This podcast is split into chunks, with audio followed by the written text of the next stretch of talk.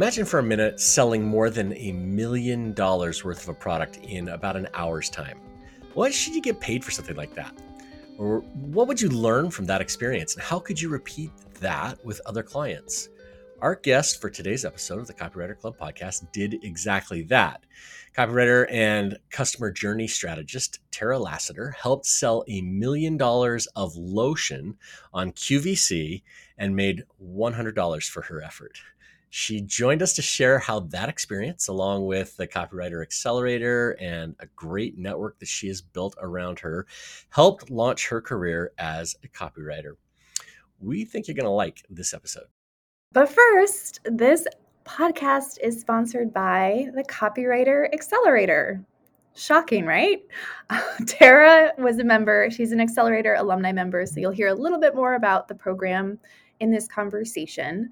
Um, but before that, it is a five month coaching and mastermind program for copywriters who want to build a profitable copywriting business and get closer to the 10K a month mark. If you feel like that could be you and you want the support and the systems and the blueprints to help you get there, along with coaching from the two of us, and the support of a tight knit community. Like we've bundled it all into the Copywriter Accelerator, and we know it works because we've been doing it for five years now. So if you have any interest, you can jump onto the waitlist, and we will drop the link to that in the show notes.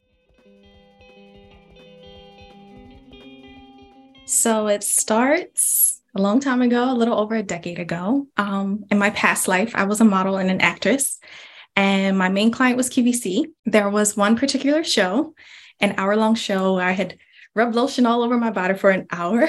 And, and at the end of the hour, everyone started to cheer. And it was because we had sold a million dollars worth of body butter. And I started to cheer and cheer and cheer. And then it dawned on me that I had made a hundred bucks in that million dollar hour. And I wasn't like jealous or anything, but I was so intrigued like how did they make a million dollars in an hour and so i started to do research on buyer psychology and marketing and it led me to copywriting because i didn't even know what the word was and i understood that there were triggers that were happening within the hour while we were on television that encouraged people to buy so i started buying copywriting courses and books i bought john carlton's I think it's called like Kick Ass Copywriter in like 2014 or something like that. I just pulled up the receipt. So I've been reading like books and doing courses, but modeling was kind of golden handcuffs. So I enjoyed it and I worked with people that I loved and it wasn't a bad gig. It paid well and it was really flexible. I got to travel. So it was really cool. So I wasn't able to pursue copywriting until the pandemic shut everything down. And then there were a lot of castings that disappeared. And the ones that were, they would say, you need to show proof that you had COVID already. Because before there were vaccines, they wanted to make sure that there was a bit of a bubble. So because I didn't have that, I couldn't work. And that gave me time to jump back into the books and into the courses and to say, all right, well, this is, it's now or never. I'm going to try this out. And that's what I did really. I just started going back online, taking courses, reaching out to people that I knew, writing anything. I'd always been the person in the family who wrote like cover letters and resumes for everyone, LinkedIn profiles, just anything I could get my hands on to try to start getting some practice. I want to hear more about QVC. So, you know, I know you do that a bit. I've I've read Anthony Sullivan's book, You Get What You Pitch For, which is all about like his experience at QVC and selling on QVC. Uh-huh. Were you just modeling? Were you did you have speaking parts? Were you know, what were you doing to sell again? Like, yeah, I know you only made a hundred dollars for that hour, but like selling a million dollars of the product, even though I, you said it was a big deal, like that feels like a really big deal. So, yeah. what was, yeah, what was the role? So they were experimenting a lot with what models could do because we were basically personalities that the people at home could relate to. So I did, I was able to speak sometimes, but a lot of times it was just silent. A lot of what I learned came from behind the scenes because QVC is very particular about who goes on air. They're very particular about their audience. So a lot of times the founder of the company was who came to sell their own products. So if I worked for Martha Stewart that day, I worked with Martha Stewart. And I would always ask, what's your favorite book? You know what I mean? Can I hear your story, uh, classes, podcasts that you listen to, anything? I will always try to pick their brains and see what got them to that point. And that's really what helped me to understand marketing strategy on a grand scale because I wasn't content with just being a model. I always wanted to see the journey for the person behind the business. And I got to actually reach out and touch them. It's a small place. It's not like the celebrities are separate from the regular people. So I got to really interact with a lot of cool people and ask questions and go out to dinner and try products before they went on air. So it was a very experimental role. So you were in multiple QVC campaigns and promotions, not just that one. Oh, definitely. I was there for 12 years and I was usually there between like 10, 20 hours a week. So 10 or 20 shows for over a decade every week. So I kind of lived there. I spent my 20s there. It's where I grew up. Have you written a book about this yet? No, no. I, I just read Jill Sugarman's book though. I don't know.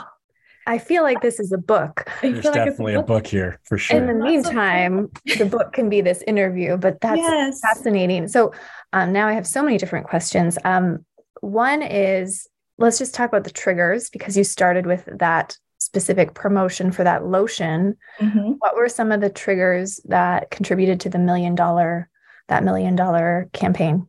Definitely. They used a lot of one time only, which would be a price that was only available for a short period of time that now I know is scarcity. There was also lots of bundling going on. So you got a value based on buying groups of products together and they were able to bake in profit that way.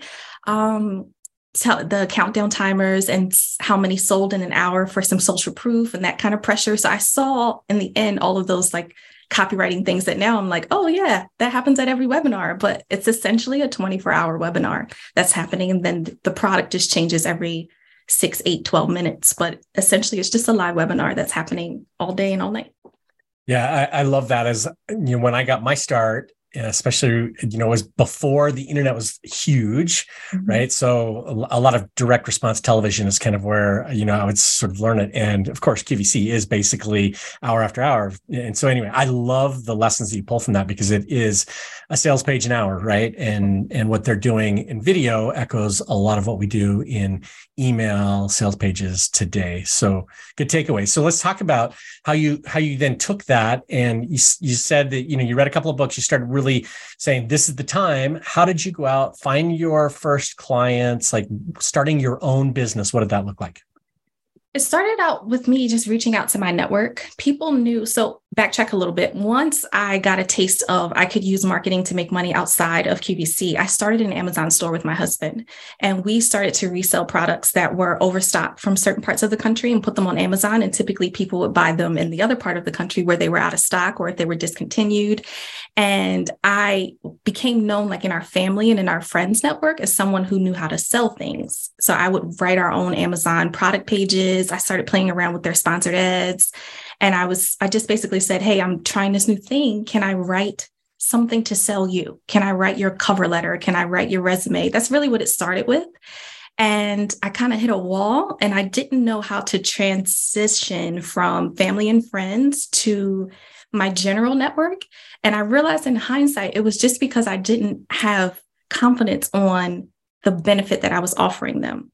So, like, I knew that I could do this, but I didn't understand how to create it into an offer and sell myself or my services as something specific because I was still using that generic copywriter title. So I was just like, I'll do anything. But they didn't know what they needed necessarily. And I didn't, that didn't leave me with a lot of confidence. So I needed to specialize and really drill down into okay, what are the parts of copywriting that I'm good at? What are the things that I'm doing for clients that are helping them get results and how can i say that and that's really where the accelerator helped me to really hone in on how do i sell myself and my services in a very specific way instead of just saying I'll go on Upwork. I'll write your brochure. I'll um, I, I, did like beauty websites for hairstylists and things like that. Like I'll write anything. What that was the bridge that took me from whatever you want, I'll write it. If it sells, I'll write it to this is what I'm really, really good at. And I've gotten these results. So, what are some concrete steps you took in the accelerator program to start moving in that direction? Because I think it's easy for us to know that it helps to be specific and to not show up as a generalist, but there's a lot of mindset trash that gets in the way. There are a lot of uh, roadblocks. So, what did you do to transition? I love the X Factor module. Like, I really, really loved it. And I love the opportunity to brag because it's not my nature, right? Like, I'm used to I don't know if people think QVC is cool. Like I, I sell granny sweaters or like I don't I, I knew it wasn't something that everyone did. And I didn't know if people thought Amazon was cool. Maybe they had hate Jeff Bezos. Like I wasn't really sure how to like speak about myself. So it gave me permission to just say, I've done all these things, whether you think they're cool or not. And then to connect the dots between QVC and Amazon and back in the day when I was, you know, a shot girl at promotions and clubs and things like that, like talking to strangers, getting to know people on a personal level very quickly and connecting the dots between where they are and where they want to go. I had to figure out that and how to say that and what is it that I'm doing and why is it that I'm good at resumes? Oh, because I'm a good listener. And what are you doing? You are seeing what the other person can't see in themselves and show and highlighting that. So that module definitely gave me the opportunity to just connect the dots between all of my skills, the things people ask me for, and to pay attention to this is what I'm good at and to say it and not feel ashamed. And it was a safe space that I didn't have to do it in public because I wasn't ready to like change my LinkedIn or put a whole website together while I tried things. So it was a safe space in the in the doc to just be like, all right, these are all the things you do. Now let's workshop it. So talking about it from that standpoint, it kind of sounds like the changes you're making were more mindset oriented than actual changes in your business. And that's obviously not the only thing that the accelerator focuses on. We do talk about website and all that, but what other mindset changes did you make as you were going through that process? Oh, I'm so happy you're asking that because I started taking notes, right? Because I had to like sit and think, like, what are the things that I was thinking before that I wish I knew now? The first thing, you can date a decision, meaning we're going through the accelerator and you're going to make decisions, but you're not marrying them. They're not legally binding, they're not set in stone. Try some things out because I was putting so much pressure on myself to make the final decision. Okay, you are an email strategist for a while. And I was like, and that's what it's going to be. And you're going to stick to that. And you're going to, you know, put your website out and your LinkedIn, and that's what you are. But if it's not a good fit, it's okay. You date it and you you find the next one that's a good fit and you pull from that and create the the next opportunity, the next title, the next skill set that is a good fit. So that's the first mindset thing. It was like you can date a decision, you don't have to marry it. The other thing was that I needed to make decisions based on data and not just like dreams and desires and this like esoteric thing because I would do the blueprints and I would say this is what I want, this is what I want. Or I would say, I don't know what I want, which is viable. Like lots of people aren't sure what they want, but I do know what people come to me for. I do know what I've done. So I needed to implement while I was doing all of the modules to say, draw from data. What are people asking you? In your discovery calls, comb through the transcripts. What are what are you doing? What is the the transformation that you're offering? You're calling this copywriting, but is this actually copywriting? Oh, it's strategy you're really good at strategy. People who are coming to you from leads from you know tiktok from my challenge what are they what are you actually offering them? Oh i didn't write any emails. I did tons of strategy sessions. All right so that gave me data to say okay this is what the market wants from me. And then i can move forward with confidence knowing okay this is what i really really do. And also i wish i would have just asked more questions because i was shy and i was afraid of asking the wrong question and being behind or being too far ahead or hogging the space. And now I'm just like, man, you should have just, when you have Rob and Kira's attention, you just ask all the questions while you can, because afterwards you're going to wish you had. And so those are all mindset things, though. The implementation, like you guys lay it out really clearly, and it's something I return to over and over again, even as I pivoted. It was the mindset that really helped me back. It's because Rob is so intimidating. That's why. That's why you didn't ask. I am clearly the problem here. For sure. Oh yes. Well, you know what? We had like our it was like our meet and greet, the first one. And I was in Rob's group and I was literally shaking. So like it was my first time talking to new people since the pandemic. Like I had been home with my husband and my kids in my home for years. And it was like I was shaking. And I remember I said, Rob, how do you get it all done? And he said, I don't. I just was like, it is that is the sad one of the saddest things that's ever been said about me is yeah. No, I, no, know, the, the facade isn't real. no, yeah. it just made me feel comfortable that you were real and that you were going to be like, well, I wake up at 4 a.m. and I don't see my kids. Well, he does. yeah, not you know not four, but but I think you I think you're right, Tara. That uh, I mean, while we're talking about this, like it is true. I think a lot of people show up as these gurus these experts and it's like you do it my way i'll get you to whatever and that's clearly not what we teach in the accelerator it's like you do it your way and yeah nobody gets it all done i, I think it's important to say that more than once mm-hmm. nobody gets it all done i appreciate that yeah and this is some great advice mindset advice so you mentioned your TikTok challenge. Mm-hmm. Where does that fit in to your accelerator experience? How does that fit in? How do you get the idea to do it? What is that about? So that actually came to me at TCC IRL. So, and I kind of joined, I paid for it before I started the accelerator. And because I was new to like copywriting as a whole, I didn't even know what I really paid for. I just was like, I think I want to go. Like something draw, it, it just drew me to you two. And I was like, you need to go be around these people, go meet them, go see what they're about. And at the VIP session, I was in the hot seat and I knew in my head that I would continue to do resumes and cover letters and websites for random fields or e-commerce email, which wasn't lighting me up, but I, I could do it. Or I could stick a stake in the ground and say, all right, I'm going to do something different. So in front of the room, I said, I'm going to do a TikTok challenge. I'm going to put myself out there. I'm going to stop hiding behind my laptop and I'm going to show my personality. I'm going to be on screen again because this is what I'm supposed to do. You've been on screen for 10 years. Why are you hiding all of a sudden? So I committed to 100 days and I did 30 days. And in those 30 days, I got so many leads and questions one about like skincare and beauty, but also about strategy that I was like, this is the data that I need. That people, you're talking about email, but they're asking you to connect the dots, not just on email, but how email fits into their entire marketing strategy. So I didn't want to continue for 100 days ignoring what they were asking for. So I want, I took the challenge from TikTok to Upwork. And I went on Upwork and I did a pitch a day for 30 days. And I started out pitching copywriting general. And then the last week, oh, and I got crickets, by the way. So this was good thing I had gone through auditions my whole life and I was used to hearing no, because it was literally, I was pouring my soul into these like personalized cover letters and making my own samples for every Upwork. And it was just, it was crickets the whole time for anything copywriting. So I started to apply for funnel strategy jobs. And I got the first one I sent, it was like right away.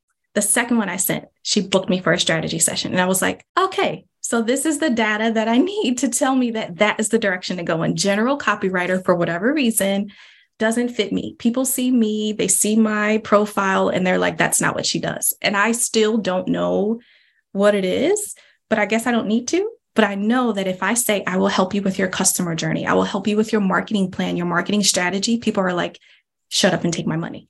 So I use that to start working with new clients. And that's what I've been doing for the remainder of the year. That was this summer that I did that TikTok and then Upwork challenge. And then I've been working with two clients, basically building out their whole customer journey. And I love it. Like it's the thing I like to do frameworks and naming things and funnels and products and all those things that like make me excited. I figured it out. And TCC IRL was the catalyst to me not thinking anymore into doing. And once I started doing, it gave me the information I needed to know if I was going in the right direction or not. Tara, what advice would you give to somebody who might be thinking, well, of course, Tara can do TikTok. She's a model. She's been on TV. She's got all of these advantages. I'm more like Rob, uh, clearly not a model. Has you know no, no none of those kinds of experiences but maybe I'm thinking, you know, I want to show up in a bigger way for an audience like what you did. What advice would you give them in order to get started and to get some traction there? Know that first, being a model is not a prerequisite because actually being a real person is what's attractive. Um, there's something, especially because of what's happening with influencers, and we don't believe them anymore because they've lied so much. There's a lot more attractive to just be yourself be a little weird, be a little disheveled, don't have a full face of makeup. Like you can't be too perfect because it sends off signals that you're trying to sell people or you might be like a snake oil salesman. So it's actually a good thing to just be yourself. And I think you should also start small. So you don't have to do a 30 day challenge, but maybe just introduce yourself and say, Hi, I'm Rob Marsh, and this is what I offer. And even if you're not ready for TikTok, put that on your LinkedIn, put that on your website. Just give yourself like a bite sized taste of the familiarity that customers can get even before they meet you by just giving them a little bit of video. You don't have to, it doesn't have to be a 90 minute video. It doesn't have to be an hour. You don't even have to have shoes on. I don't have shoes on right now. You just have to show up in the tiniest way. And people really appreciate hearing your voice, the tone of voice. They can feel your energy, the excitement that you get when you talk about what you're doing, all of those things it's really hard to you can't feel it through typing like when they're reading your words but once you start speaking people are like i get it. That's mm, it i like yeah. that person. So you're really shortening that that um, stages of awareness to getting people to being your biggest fans. Start small so, Rob, you don't have to brush your hair. You don't have to worry about that anymore. It's, no it's, it's nice knowing that I haven't been doing my makeup and I'm not going to start. So let it go. Let it go. I'm going to stop brushing my hair.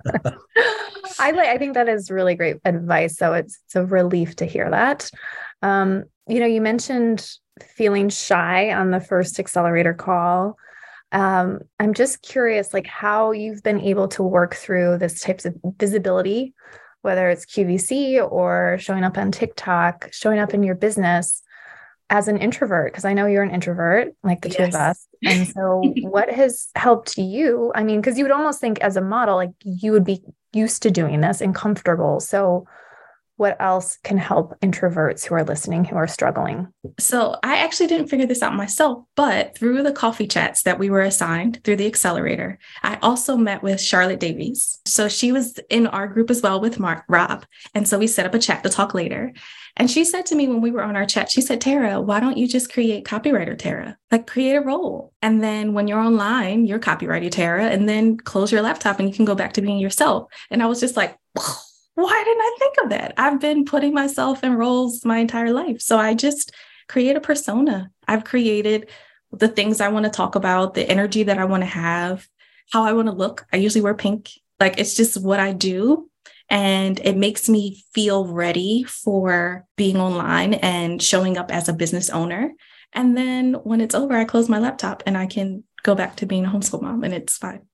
Well, as a as a follow up to that, how how do you re-energize? Because copywriter Tara might drain you. Mm-hmm. copywriter Kira drains me. Mm-hmm. So, what do you do to refuel the tank? Yeah. So, um, we haven't mentioned this, but I'm a homeschool mom, and my day is in blocks. So, I recently flipped them. Most days of the week, I work in the morning, and then I give myself either a 12 to 1 or a 1 to 2 transition period and I'll listen to a podcast, I'll take a shower, I'll walk the dog, I'll eat lunch with my kids, any kind of sometimes I take a nap because I'm just like, I talked way too much and I can't do anything, but I just take that time. I take an hour and I transition from copywriter Tara to mom and wife. And that transition period is, even though I'm only taking a couple steps out of my office, it's the the physical transformation that I need to turn back into myself. And it's just the few moments that I need to not feel like I'm drained when I'm talking to my kids. So you mentioned, you know, going through the accelerator and some of the changes that you made. But the accelerator is a process that only lasts four or five months and then it's over. Mm-hmm. Building a business lasts a lot longer than that. And so I know for a fact you've gone back and revisited some of the stuff and kind of rethought what you did in the accelerator. Talk about that process just a little bit. So, one, well, before you do the accelerator, put the modules in a folder so that you're not searching all the time like I am, because I just recently did this and it's made it so much easier. Like, this is module one, module two, name everything, and then make copies of them. Sometimes I'll print them out. I like colored pens and highlighters, and I'll like physically write in the things that I need to do and make it pretty, cut the paper up, move it around. Um, I just realized that it's something that I could make my own and that I it doesn't have to be set in stone. Like I said before, I could date it.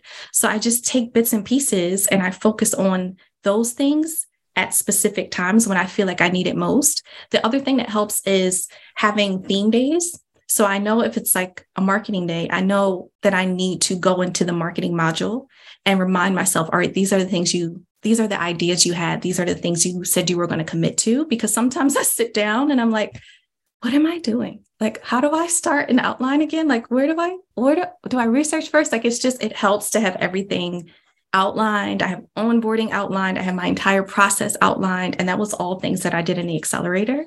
And when I have those brain fogs, I just return to them and say, okay, you did this work already. So just remind yourself, okay, and now you can plug these tasks into Google Tasks. And it, it saves me from having to reinvent the wheel. Okay, let's break in here. Let's just break in here. So, Rob, what what really struck a chord with you? What I was gonna say struck you fancy. That's not how that struck goes. my fancy. Struck. struck, your, struck you fancy. What's I've never used that phrase, but I've I'm not going to use that phrase. Having okay. some trouble with words today. Words are so hard. Um, what grabbed your attention? What what hooked you? Yeah, there were there were a couple things. So uh, obviously, Tara's story about QVC is kind of funny, especially when we know how big that organization is, how much their hosts, their famous hosts, make doing it and that Tara was only able to, you know, make $100. Obviously, she wasn't doing all of the selling. She was part of the program. She was a model, but knowing that her participation in something like that generated that much money is eye-opening right? And i think there's a lot of things that qvc does in particular maybe we should do an entire episode about them and and the process of selling uh, which is applicable to sales pages sales emails a lot of the content that most of our listeners will be working on. It still also works but um, that buyer psychology understanding your buyer demonstrating benefits and there's so many demos that you know qvc does owning the conversation and really showing up with facts knowing your product inside and out the way they do and then using stories to sell uh, all of those are really powerful sales techniques that most of us should be doing more of. I, uh, I read last year um, a book by uh, Anthony Sullivan. Uh, he's one of the big stars at QVC, um, all about pitching. It's a fantastic book and kind of goes into that process that Tara was talking about. So, yeah, I that just kind of zinged a part of my brain and just said, ah, this, this is really interesting stuff going on here. Yeah, I love the fact that she had that realization. Wow, QVC just made a million dollars and I made a hundred bucks because I think even if we have not been a model on QVC or like even brought in, worked with a client who brought in that much money, um, I think it's still relatable. I have felt that way many times with clients, um, clients I love too, who have a success, which is what we want. And then in the back of your mind, you're like, well, maybe, you know, what's what's really in it for me? Like if i can help them do this then what else can i achieve? And so i think her reaction is a reaction that we see and we hear about in the copywriter community where we i think are all realizing that we have this skill set that will allow us to to maybe create the next qvc and to create these larger platforms using our creativity and our our superpowers. And so we don't have to necessarily take the hundred bucks an hour. We can get the whole million dollars. That's what we want, right? We want the million dollars. And I mean, you know, maybe it's not a million dollars. Maybe it's, you know, we just helped the client do a six figure launch. Maybe they made a half a million dollars and we charged, you know three thousand dollars for a sales page and a few emails or, or something. And it's no, I point, want the million dollars. Yeah, well, at some point you have to look at it and say, wait, my skills helped build this. It wasn't all of it, but helped build this uh, need. You know, as people reading the the emails or the sales page or whatever for the product, I should be getting more than that. And that's actually one of the things we do teach in depth in the accelerator when we talk about pricing and how to price for the value you create. So Rob, I also liked how Tara was talking about um, reaching out to family and friends and to really how she really got her business going and that she realized that she was struggling with her confidence and it was the confidence in selling the benefit. And i think this is a really common struggle when copywriters are starting out. Um, even when we aren't starting out and we've been doing it for a while we often talk about the deliverables we write like oh i write emails or i i just i write copy and we leave it as general. Or i can write even worse like i can write anything that you need. I can do all the things. And then we wonder why clients aren't actually hiring us and why our name isn't being passed around. It's because we aren't actually putting a benefit in front of them. And so she she was able to really figure out what is the true benefit that I'm selling to these these potential clients friends and family. And um, that's what built her confidence once she realized that benefit. And I do think that's something that's missing for for many of us at different stages is like, what is the benefit I'm giving? And can I speak to that rather than talking about the deliverables that I'm writing or what my title is? And people are supposed to just get the value. If I'm a copywriter, you should just want to hire me because I'm a copywriter. Yeah, along with that, uh, the thing that I got from the Amazon storefront experience that Tara was talking about is one of the best ways to build the skills that we need or that we sell to our clients is actually do the thing for ourselves.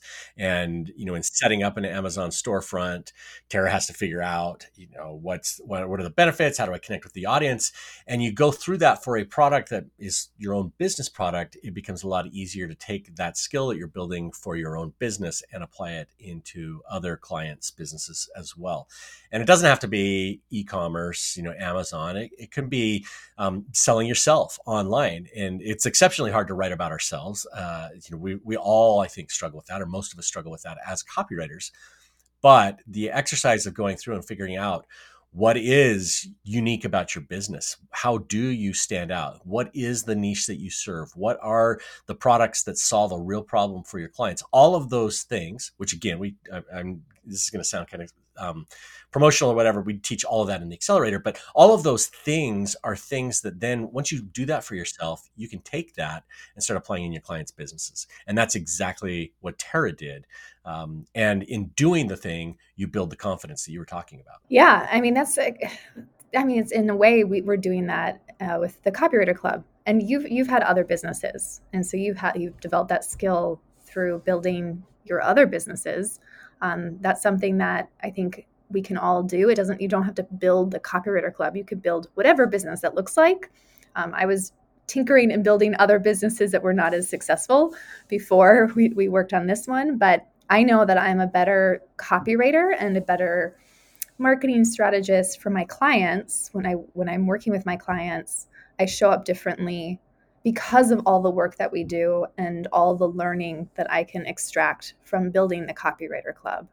And I think that does make us more valuable as specialists and as marketers. And so, like you said, you can do that in many different ways. And Tara figured out how to do that through the Amazon shop, which is really cool. Um, but it does make you more powerful at what you do.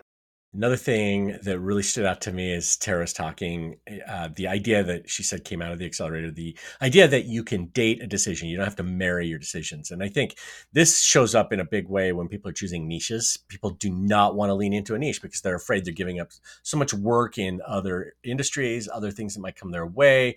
Uh, and you know, you and I have repeated this a lot in our business and as we've taught other copywriters, but everything is an experiment and treating your decisions as an experiment, as a date. I'm just trying this out. If it doesn't work out, there are other there are other decisions I can make. There are other things that I can do. There are other niches I can try. That mentality, I think, helps us cycle through experiences and maybe there's some failures that happen along the way but it's really about getting the experiences that you need in order to move forward in something that's going to work for you personally work for your business and work for your clients. Yeah i think we've associated that type of decision change to being a flaky person and i think it has a negative connotation but it doesn't need to have it and you can you can date your decisions like she said but set parameters to protect yourself and to help you still feel confident and in control um, and to set some guidelines for yourself. It could just be as simple as like, I'm going to date my decision to go all in on writing emails for e commerce. And I'm going to give myself six months to just like go all in and maybe make a couple changes to my website and change my LinkedIn title and introduce myself as an e commerce email strategist to everyone I meet. And then at six months, I will sit down and reevaluate it and maybe decide to date someone else or to date a different decision. And you're still in control. It is there's nothing flaky about that. You can even think through well, like how will I evaluate this at the end of six months so I know if it's a good decision, if I want to move forward, or if I want to do something else. And so that You are not flaky. You're just um, making really smart decisions as you figure out what's working and what's not working. Yeah, I think the great thing about that approach is you can, as you take that step back and you're evaluating, you're really basing it on the experience, on the data, on what you're able to accomplish. And it's not just, oh, I love this thing, I'm going to lean into it that might be a, an okay thing, but of course you want to evaluate based on what actually happens in your business. If you love something, you lean into it as a niche or as a deliverable or some other facet of your business and it's not working, it, it may be valuable to take a step back and say, okay, that's not working. Why not? And look at it there. And it, it's just an easy way to match what you do with what, what the market needs. Yeah. And Tara also talked about making decisions based on data, not just your desires or your dreams, which I think is a really good point too that um, you know really following the market and figuring out what the market wants from you is important. And yes your desires can still play a role and what you aspire to do is important but sometimes we ignore the data and what's right in front of us. Like i know i did that for a while when i was like oh i really want to start a business uh, but i don't know what to do. And meanwhile i was writing copy for multiple people but I just hadn't called myself a copywriter yet. And so the data was in, and people were asking me for website copy, yet I could not see it.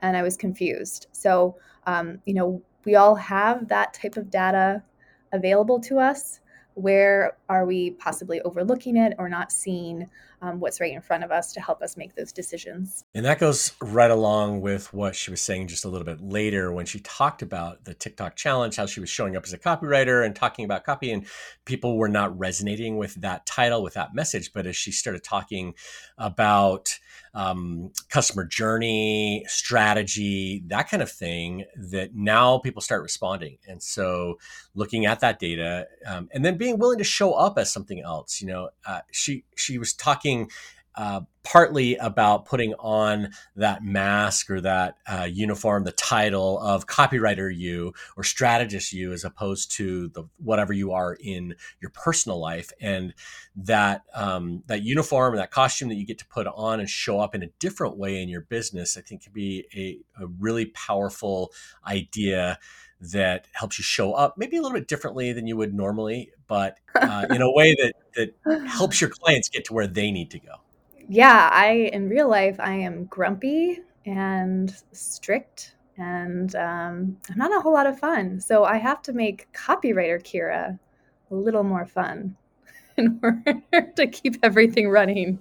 But so I, I, resonated with that idea. It's like we can create this persona and really step into it, and that is, and it's okay. It is okay to do that um, it helps to do that. Todd Herman's book, The Alter Ego Effect, I think is uh, all about how to do that, how to make that work for you. It's a really good resource if anybody wants to check that out too. Do you feel like copywriter Rob is different than Rob Rob Rob? That's a good question. Uh, I don't think so, but uh, I don't know. Maybe. I mean, I think podcaster Rob is a little bit different from real world Rob. So maybe you know, maybe, I don't know. What what we should hire some cameras to follow us around in our real lives and see. all right, we've been talking enough. Let's get back to our interview with Tara and find out how she manages her time. Can you talk to us a little bit more about what you're doing in your business with your clients today? I think you mentioned you have two clients and you're focused mm-hmm. on the funnel. How does that how do you make it all work together? Because that two clients can feel like a lot especially if you're working 20 hours and keeping your hours limited. Mm-hmm. how do you mm-hmm. make it all work?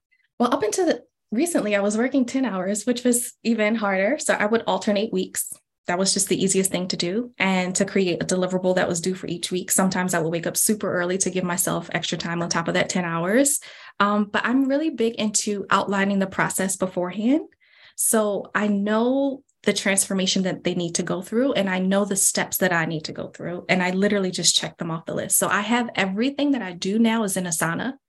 And when I have a new project, if I'm creating an offer, if I'm creating a funnel, I have a visual representation of all of the steps that are necessary and I can just copy them into a new project and and check those off the list. That helps keep me on task.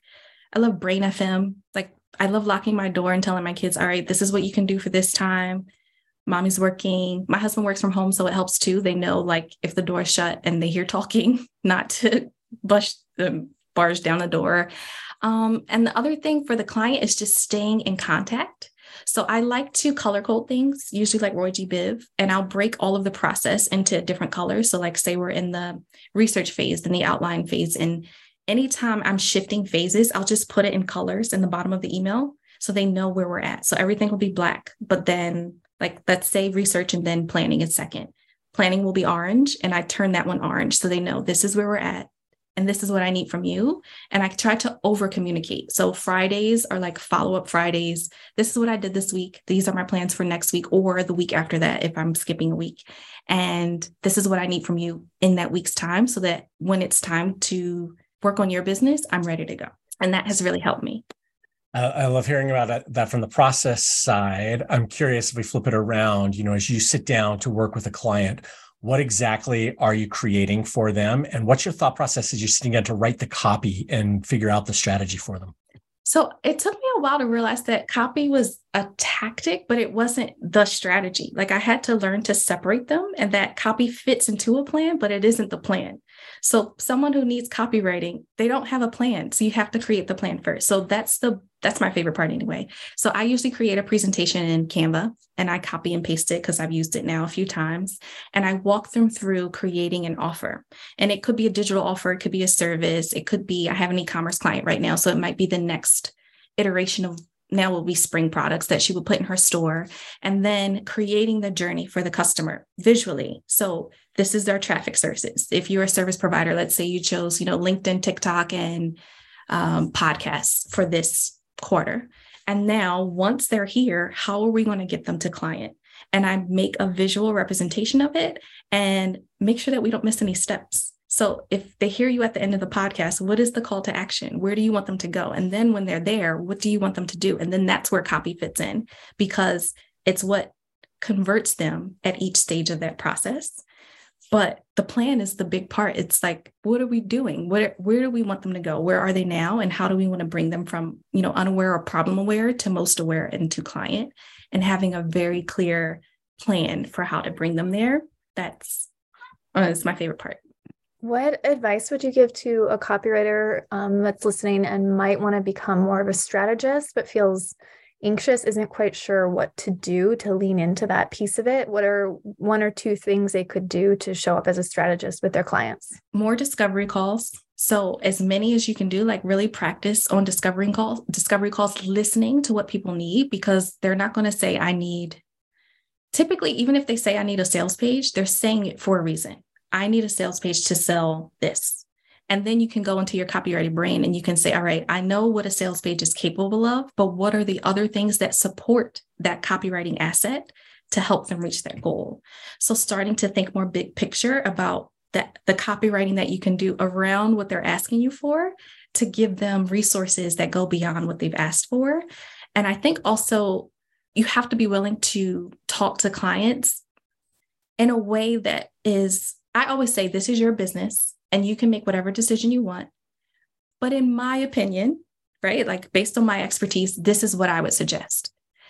And then you start changing from someone who's taking orders to someone who's making, who's shortcutting all of those ideas and tactics and all the things swirling around in their heads.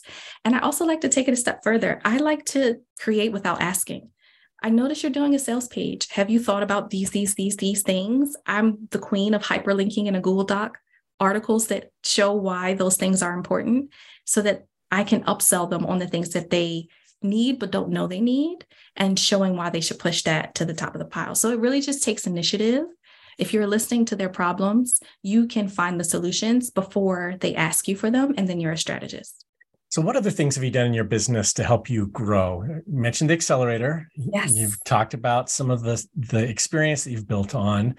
What other things have you used to leverage and and to go where maybe you wouldn't have been able to go a year ago? The biggest change started with the um, TCC IRL, and I was there with Kelsey, another accelerator member, and we decided we were going to create Free Think Tank just like some of the members on the panel did.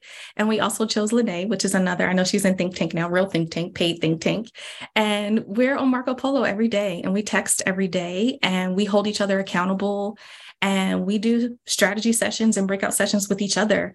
And we encourage one another to take risks and to make decisions and we create deadlines for one another and we really collaborate because that was the missing link. Once I became a copywriter who knew other copywriters, everything changed. I was able to get clients. I was able to get referrals. I was able to have someone look over my copy when I was like, this is a little wonky and I don't know why. so, what's going on? You have more experience. Would you mind looking at this?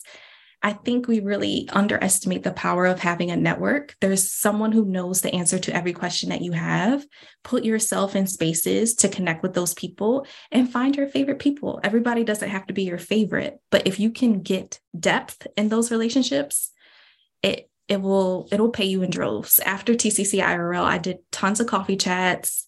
I worked with Rebecca Gunter doing positioning. I drove down to Jude's house while my family was going to the beach and we did like a whole strategy session and he helped me with my business and now he's like my little brother. So like I just really in my own introverted way because I needed very one-on-one. I wasn't ready to be like on a platform, but I was just like, "Hey, will you be my friend? Will you help me out? Can we talk more? Can we talk outside of Zoom, right? So that I don't feel like we have to be all dressed." Um and those are that's what really really helped is developing relationships and deepening my network. And I just, that's something that I will continue to do year after year. I know I will always be in some kind of group program. I will always be going to TCCA IRL and other live events because that's what changed my business.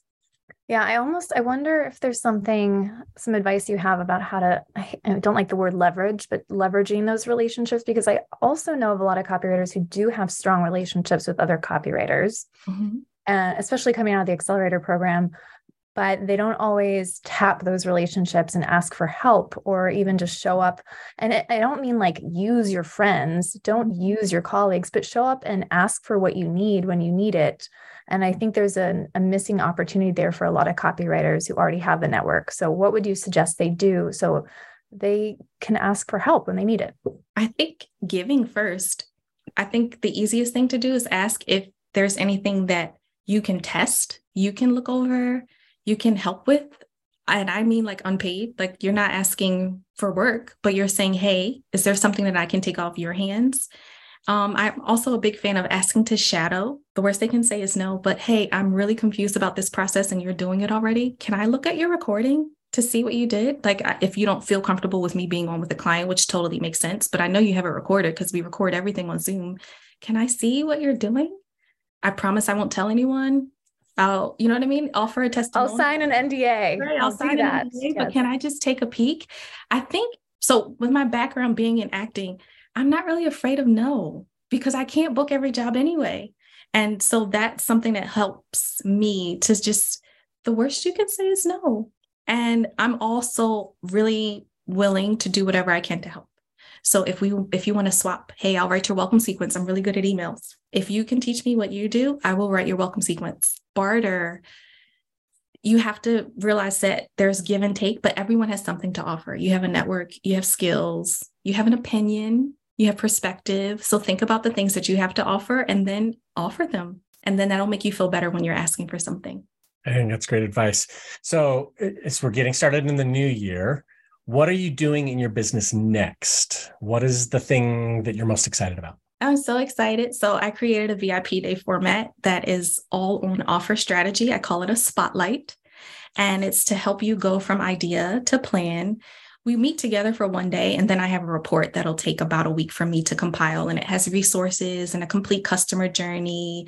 And I like to take into account not only this is the offer, like the skills that you have in the audience that you want, but what my personal perspective is that the thing that's usually missing is your lifestyle and the liabilities, like the things that are non negotiable in your life. So I take those things into account as well to help you create either if you're looking for a digital product, let's create the right digital product for you and let's name it because I love frameworks and naming things. Um, or if it's your signature offer, let's create the signature offer that fits your lifestyle. Like if you're someone like me who only has 10 hours a week, you can't have a signature offer that takes four weeks. Like you don't have that. So let's find something that fits not only like your skills and your expertise and your audience, but you, your life, how much you need to make those things. So really just doing a deep dive over Zoom, workshopping out all those ideas, and then I package it into something, something that you can present to the world in a complete funnel because so many copywriters don't have funnels. And that's why we hear people like i'm go i'm on social media and i don't know what's happening well it's because that's only one part of the funnel that's just traffic but it's not conversion so we have to add the rest of the funnel to complete that process so that you can bring clients from your social media to the next stage that sounds like the perfect perfect offer for you especially the naming part i just yeah, remember being around you at um, TCCIRL, and you had all all of these brilliant names. So I feel like you're my you. go-to person for naming. Um, uh, my last question about related to accelerators, you know, you've shared so much about your experience in this program, but what surprised you the most? What were you not expecting um, that you're like, oh, that's they they should have told me that I was going to get this because that's kind of nice. How much we would interact with we, with each other. That was like the hidden gem that I'm like, oh, I have all of these people who are in the accelerator are so cool. Like they have so many cool stories, backgrounds, their last jobs, their families, their homes, even their offices. Like I just got to meet so many cool people. And then we keep coming back together every time there's a live like um, a Zoom for our next event, and you're like deepening these relationships with coffee chats and with your um, breakout groups and all of these things. That was the hidden gem that it was like, oh, you have a network. And when you're on LinkedIn, there's these are people that are going to like your posts. And when you have a new offer and you want to test it, these are the people that'll go behind the scenes and make sure your is not all wonky. So it's it's the people. Like I knew I was going to get a plan, and you talk about the plan. So that I did. Like it, you didn't let me down on that, but I just didn't realize how much having the other accelerator members was going to change me and my business for the better. It's funny that you say that because a lot of people mention that. Almost everybody mentions that that's like the number one takeaway, but it's never the thing that people are looking for when they jump in. It's always, you know, I need help with my business. I need help to grow. And the the two are definitely related. So mm-hmm. it's, yeah, it's good to see. Okay, so you've talked you mentioned that you love frameworks a couple times. Let's talk about your framework. You've got a framework. I have lots of frameworks. Yes. Well, this is the thing. Like, how many frameworks? How many frameworks do you have? I don't have a number. I can look through my notes. I know there's at least 10 I've created, right? Like I've created, I was on AMPED for a little bit, which was um, analysis, messaging, positioning, experience, and design. And that's the process that I take a client through when I'm creating their offer. Um, I'm workshopping now the four L's for that VIP day, which is, I know I said already, lifestyle, liabilities, your lexicon, and your list. So those are the things that I'm trying to spotlight to help you go from idea to offer to plan and then present that to the world. Um, when I was doing e-commerce, I loved claps and clients really liked that. And that was, was claps. Oh, oh, I like that one. That, yeah. But that was how to get your audience to basically clap for your products in e-commerce world and that was i mean who doesn't want claps right, right. i want all the claps. It was customer obsession long-term commitment alignment partnerships and then the s actually was four part. It was your stories your sequences your socials and your sms so all like your messaging. Like claps. But, that's good. yeah i like it. But like, so yeah it's it's interesting. I mean, obviously, this stuff comes pretty easily to use. You figure it out, or you you think through processes. Why though? Why do you lean on frameworks? Uh, you know, and how do you use them in your business? I because I sit down to my laptop and I forget what I'm supposed to do. It's like, what is my job again? what are you doing? What did you say you were offering them? So it gives me something tangible, right? For the e-commerce client, client, it was you said you were going to help them get claps. So how is their how are you going to get their audience clapping? So then I could go through each of those letters and make sure that I wasn't missing any part of the process. Or for the four L's for the VIP days, like these are the things you said you were going to focus on. Did you cover them in this workshop? If you did not, we need to go back and make sure you cover them. So it's more so just like insurance for me because it helps me stick to the process when on days where I have brain fog or I'm scatterbrained or I'm distracted or overwhelmed or however I might feel. Um, it just helps me to solidify my thoughts around a process so that I can clearly, in my messaging, tell them this is the process that we're going through. And then in the process, stick to the process and not try to reinvent the wheel and miss out. Yeah, no, that makes sense. The frameworks are really they're for their sales tool it's for the client to have help them have confidence in us mm-hmm. but it's mm-hmm. also for us so we have confidence in what we're doing so it works both ways um, I am curious what you struggle with today because we've talked a lot about so many things that you've done well and um, and your new offer.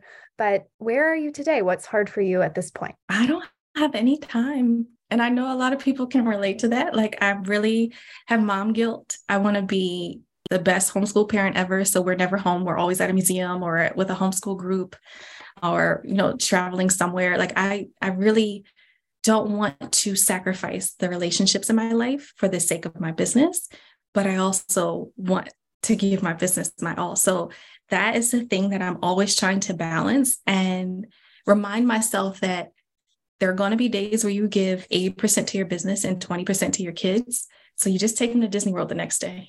like it's just, it's what it's going to be. That's why you got annual passes. That's what you do.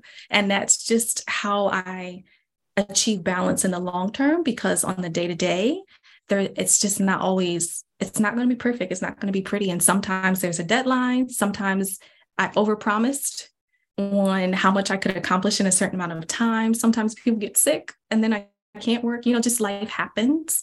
So it's always just fitting it all in and, and forgiving myself for not sticking to the process when I can't and just getting back on. Like instead of sitting in that and feeling guilty, it's like, all right, it, it happened. We can't change it. How do I reassess and get back on track and then communicate this is what needs to happen now, either to my family or to my client, or even just to myself. So, one, just kind of a maybe a, a, short question about finances and the time that you've had as you've grown your business. You've been doing this for a little less than two years as a mm-hmm. full-time copywriter.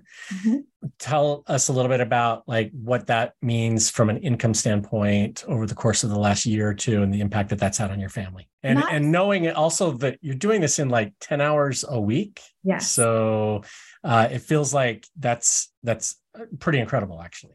So it's not I don't, I'm not the breadwinner winner of my family. So I don't pay any actual bills. So my financial goals come from wanting to pay for extras. Like I mentioned, Disney annual passes or vacations or pay off a car or we just got a pool, things like that. So it's more so I've been able to pay debt. I am now paying off our pool that we just got finished a month ago, those kinds of things. And also not having to put my kids into aftercare and summer camp and all those things. So I save a lot of money that way because I can be present and I can alter my schedule to work either early in the morning or late at night so that I can be present for them and do all of the things that my husband can't do because he's a lot busier. Um, and then money wise, so I worked for not enough money. I can be honest for a really long time, especially up until I did the TikTok and Upwork. I was willing to do a resume for a hundred bucks because I just was adding it to the pot and I wasn't trying to pay a mortgage. I just wanted to keep my skills up. But now that I've gone through the process and I have a signature offer, I've been able to really raise my prices. So I'm excited to see what happens next year because a sales page pays a heck of a lot more than a resume. and now I have the skills to do that confidently and to create that entire journey that can make someone potentially hundreds of thousands of dollars. So, yeah, it wasn't as much, it doesn't move the needle. Like, I'm not at six figures. I'm not there, but I have the time freedom necessary. But next year, I'm on track to have that. I actually appreciate you sharing that because I think that so many people, you know, want to talk about money and it's this amazing thing. And uh, for a lot of us, sometimes we just need the things that cover the extra expenses so that we have the freedom to do what we want. And so mm-hmm. seeing that side of copywriting as a, um, a vehicle for freedom as opposed to a vehicle for tons of income or whatever is uh, it's good to see that. Yeah, and also the value behind being able to teach your children at home and be with them. I mean that that is priceless. Like that's what you're able to do. That's incredible. Um, and I'm curious, what is your tip for dealing with conflict uh, with children? How do you handle it as a homeschool teacher? Because my two kids right now are going at it yeah. all the time because they're so close in age. How would you deal with that as a teacher? make them tired. It's time to swim. It's time to play soccer. It's time to, I have been known, I hope this doesn't sound like child abuse, but I will make my kids do jumping jacks. No, it sounds great. Okay. All right. Great. So I will, and I will make them smile. I used to have to do that when I was a cheerleader. We used to have to smile and do jumping jacks. So I will make them smile and sing and do jumping jacks, like whatever I can do to make them either physically or mentally tired. So it might be a lot like a, for my daughter, it's going to be a, a page full of like counting money worksheets. Sometimes she's just at her brother's neck and I'm like, ripping out the worksheet, like just do this, go to your desk in your room, but really like making sure they're mentally and physically too tired to bicker because they're going to bicker. But once they are, I just feel like it's because they're bored. So it's like, okay, now you, oh, you need something to do. Let's clean the garage. Let's clean your bathroom. Let's do jumping jacks. Let's do laps. Let's run. Let's run around the block. You know, let's walk the dog, whatever it is that I can get them out of that environment and into another space where they're going to get tired. Tired kids are happy. That's that's my thing. I'm trying to always tire them out. Uh, yeah, more good advice. Okay, my final question for you before we run out of uh, our, our, hour here. Yeah. If you could go back in time, Tara, and give yourself some advice, maybe you know you're going back uh, two years, so just starting out your copywriting career, what would you tell yourself to do differently, or to do faster, or you know some other change that might make your success even you know even more uh, um, enjoyable um, i'm a big fan of daily pitch daily challenge like the how i did that tiktok challenge. I would i wish two years ago i would have started out with just cold pitches every day. And instead of just reaching out to my network it still didn't require me to do the website and linkedin and all those other things but just gaining experience in that way instead of with something that was very narrow and i was already doing. Cold pitch it doesn't hurt anything. Like the, worst they can say is no or not respond. So just cold pitch, I, a daily pitch, a daily tweet, like just output, more and more output instead of input. Cause I took every course, every course. I took every course. I, I did every, I read every book, all the master classes, all the challenges. I did all those things. And I just wish I would have put them to work faster because as soon as I put them to work this summer, everything changed. I made more money, I got clients, and I got clarity on what I was good at so that I could move closer to what I really, really want to do. And I didn't know that before then. And that only came after I started to do, just create and do and put yourself out there every day. That's great advice to end this conversation on. So, where can our copywriter friends go if they want to connect with you? My next challenge is going to be LinkedIn. So, that's what I'm working on. So, yeah, LinkedIn, I'm Tara Lassiter. That'll be the next place where I'm taking the things that I learned from TikTok, adding video, but really just doing output and creating an audience there. That's my next challenge. So they can meet me there and we can have fun. All right. We will meet you on LinkedIn. And thank you for, oh, so you shared so many, so much great advice today. Um, I'm taking a lot away from this conversation. So thank you for showing up and being part of the accelerator and yeah. really fully showing up and engaging with the community. We couldn't ask for more than that. So thank you, Tara. Yeah, thank you're you. amazing, Tara. Thank, thank you. Oh no, you two are amazing. It's it's a privilege and an honor, and it just changed my life. So I'm just so grateful to both of you. Thank you. That's the end of our interview with Tara. But before we wrap, there are a few more things we want to cover because we love this interview and we want to talk more. So I'm going to start with uh, so many of the ideas uh, that Tara talked about are visual. And so, as a visual person, this really resonated with me. And I think there's some ideas that anyone listening who's also a visual person can pull into their business. Um, one of them is color coding her processes.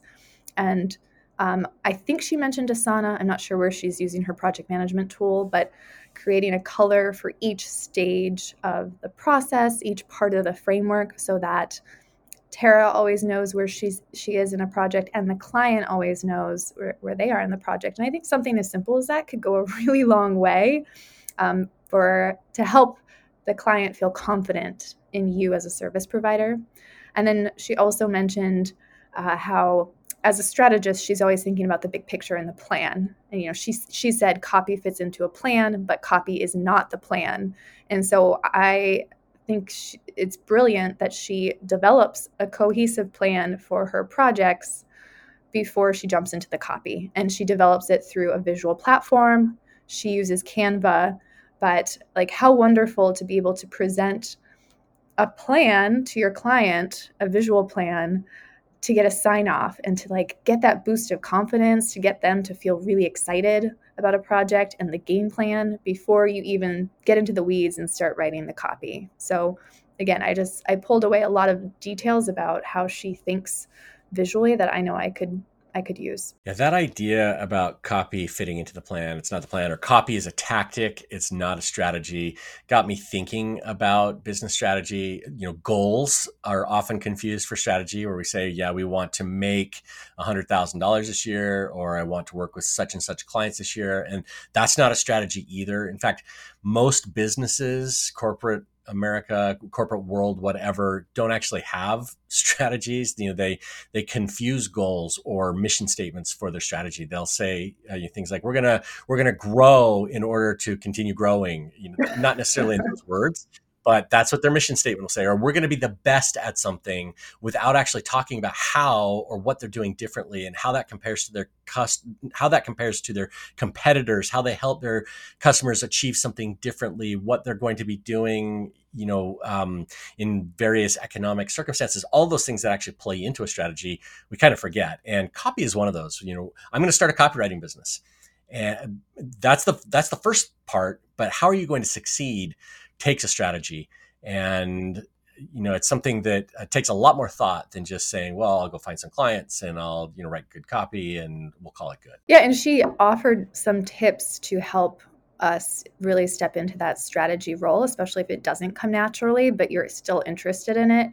It could be as simple as practicing on discovery calls right? On your sales calls when you're talking to someone maybe even a friend or colleague who's interested in what you do uh, putting on the strategist hat or more of a consultant hat and asking questions and allowing yourself to maybe even ask new questions or even ask bolder questions or dig into their numbers and I think the more that we can practice that in a safe place, which I mean, I guess you could argue a sales call is not the safest place, but it, it also could be because you can book as many of them as you want. Um, that could help you really lean into feeling like feeling like you're a strategist and you understand what's happening in their business. Yeah, that is easily the starting point. If you don't understand the business, if you're not getting that information up front, it's really hard to have a strategic impact. You can still write the copy, you can still make everything sound nice, but really helping them to grow their business, to change their business in some way, and having a much bigger impact is a lot harder if you're not figuring that stuff out on the discovery calls or when you're chatting with your clients. Tara also shared an idea that I thought was so good about upsells. And she mentioned that she will hyperlink in Google Docs. So I don't know if it's in her copy doc, but she'll send a hyperlink to different articles. And maybe this is part of a plan. I'm not quite sure, but articles that um, support the ideas that she's sharing with her clients and ultimately upsell them into the things that they need, but they don't know they need. And I think that's such a great idea to provide proof of what else they could benefit from through articles that you're pulling together. So it's not even just saying, well, I think you need this, but it's like, here's what's happening in the industry. Here's what your competitors are doing. And here's proof that it actually works. So let's give it a go. And that's something that I, I have not done myself, but I think it's super smart. Yeah, I haven't shared that many articles. I think this is a great tactic for accomplishing you know her strategy in her business which is to work more with the clients that she loves and if we're working with clients well the hardest thing about running a copywriting business is finding the next client and so if you've got a client that you like why not take the opportunity to say hey now that we've finished up this email sequence, we could also do something with your about page, or we could create some content for your blog, or you might need a sales page for this product that you're going to be launching in a few months. Be showing up and starting to suggest it before your client starts saying, "Oh yeah, we're going to need this," uh, it has a couple of really good effects. One, you you might get more work, but two, oftentimes the rush and the deadlines are caused because a client gets to the point where like oh crap i need this because nobody was thinking about it earlier on. And if you're showing up in that role that we've been talking about this strategist this helper this problem solver um, you can help them get to those points earlier on give yourself more time to do things well. One more thing that Tara's doing well that she she mentioned, and I hope it doesn't get lost in the conversation, is that she was talking about we were talking about developing relationships, which she has done well. And she mentioned that sometimes she'll just ask someone, Hey, can I shadow you? And that may mean, you know, I want to learn how you run your sales call. So, can I watch a recording of a sales call?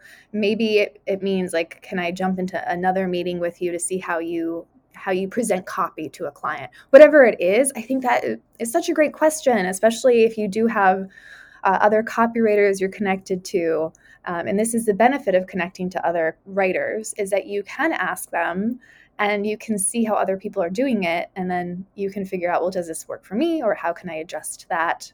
Uh, but i feel like that's a question that most of us want to ask but we don't even think we have permission to ask it so we just don't ask it. And tara's bold enough to just put it out there and and that's how she's been able to learn so quickly. What's the worst that can happen? Somebody says no and you're in the same place that you were before right? So this is the value of having good peers good mentors because you can reach out to them and learn from them on these things that you want to know more about. I would ask you rob if i could shadow you in your calls but i feel like i'm already on all the calls with you, you, you i guess we're shadowing. Are. we are each other's shadow.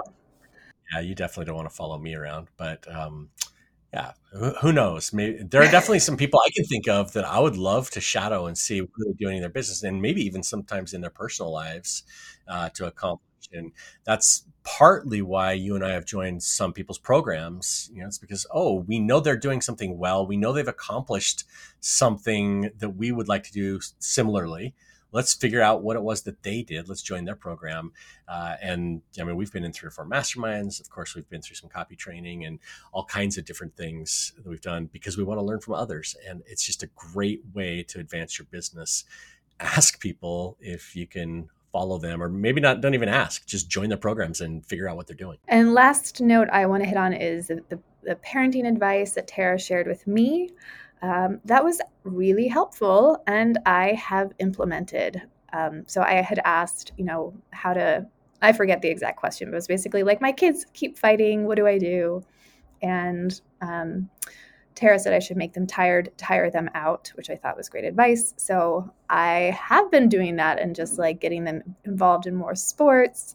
I am making Harper run with me So, so the plan is working, and I just wanted to report back to Tara and say thank you. It's working. It's yeah, it's good advice. Make your kids tired. For me, I just feel like, man, my kids are making me tired. I got to reverse that trend in some way. Right, exactly. We want to thank Tara Lassiter for joining us on the podcast today. If you'd like to connect with her, you can find her at her website, taralassiter.com. She's also on LinkedIn and we'll link to both of those places in the show notes. If you want to take action like Tara did and grow your copywriting business, you might want to join the Copywriter Accelerator waitlist. The program opens up later this week, so it's coming up fast, and you might not want to miss out uh, if you want to build your business with us over the next five months. And we will also link to that waitlist in the show notes. And we're looking for copywriters who want to be like Tara and really uh, start to grow. And if you want to listen to other conversations like this one, you can check out episode number 157. We interviewed Laura Lopuch about cold pitching, and episode number 269 with Lindsay Walker, all about overcoming rejection and pitching yourself with confidence. They're great episodes. Be sure to check them out. And that's the end of this episode of the Copywriter Club podcast. The intro music was composed by copywriter and songwriter Addison Rice. The outro was composed by copywriter and songwriter David Muntner. If you enjoyed this particular episode, please visit Apple Podcasts to leave your review of the show. Thank you for listening, and we'll see you next week. Copywriters coming together to help the world write better copy and make more money. Kira and Rob's Copywriters Club.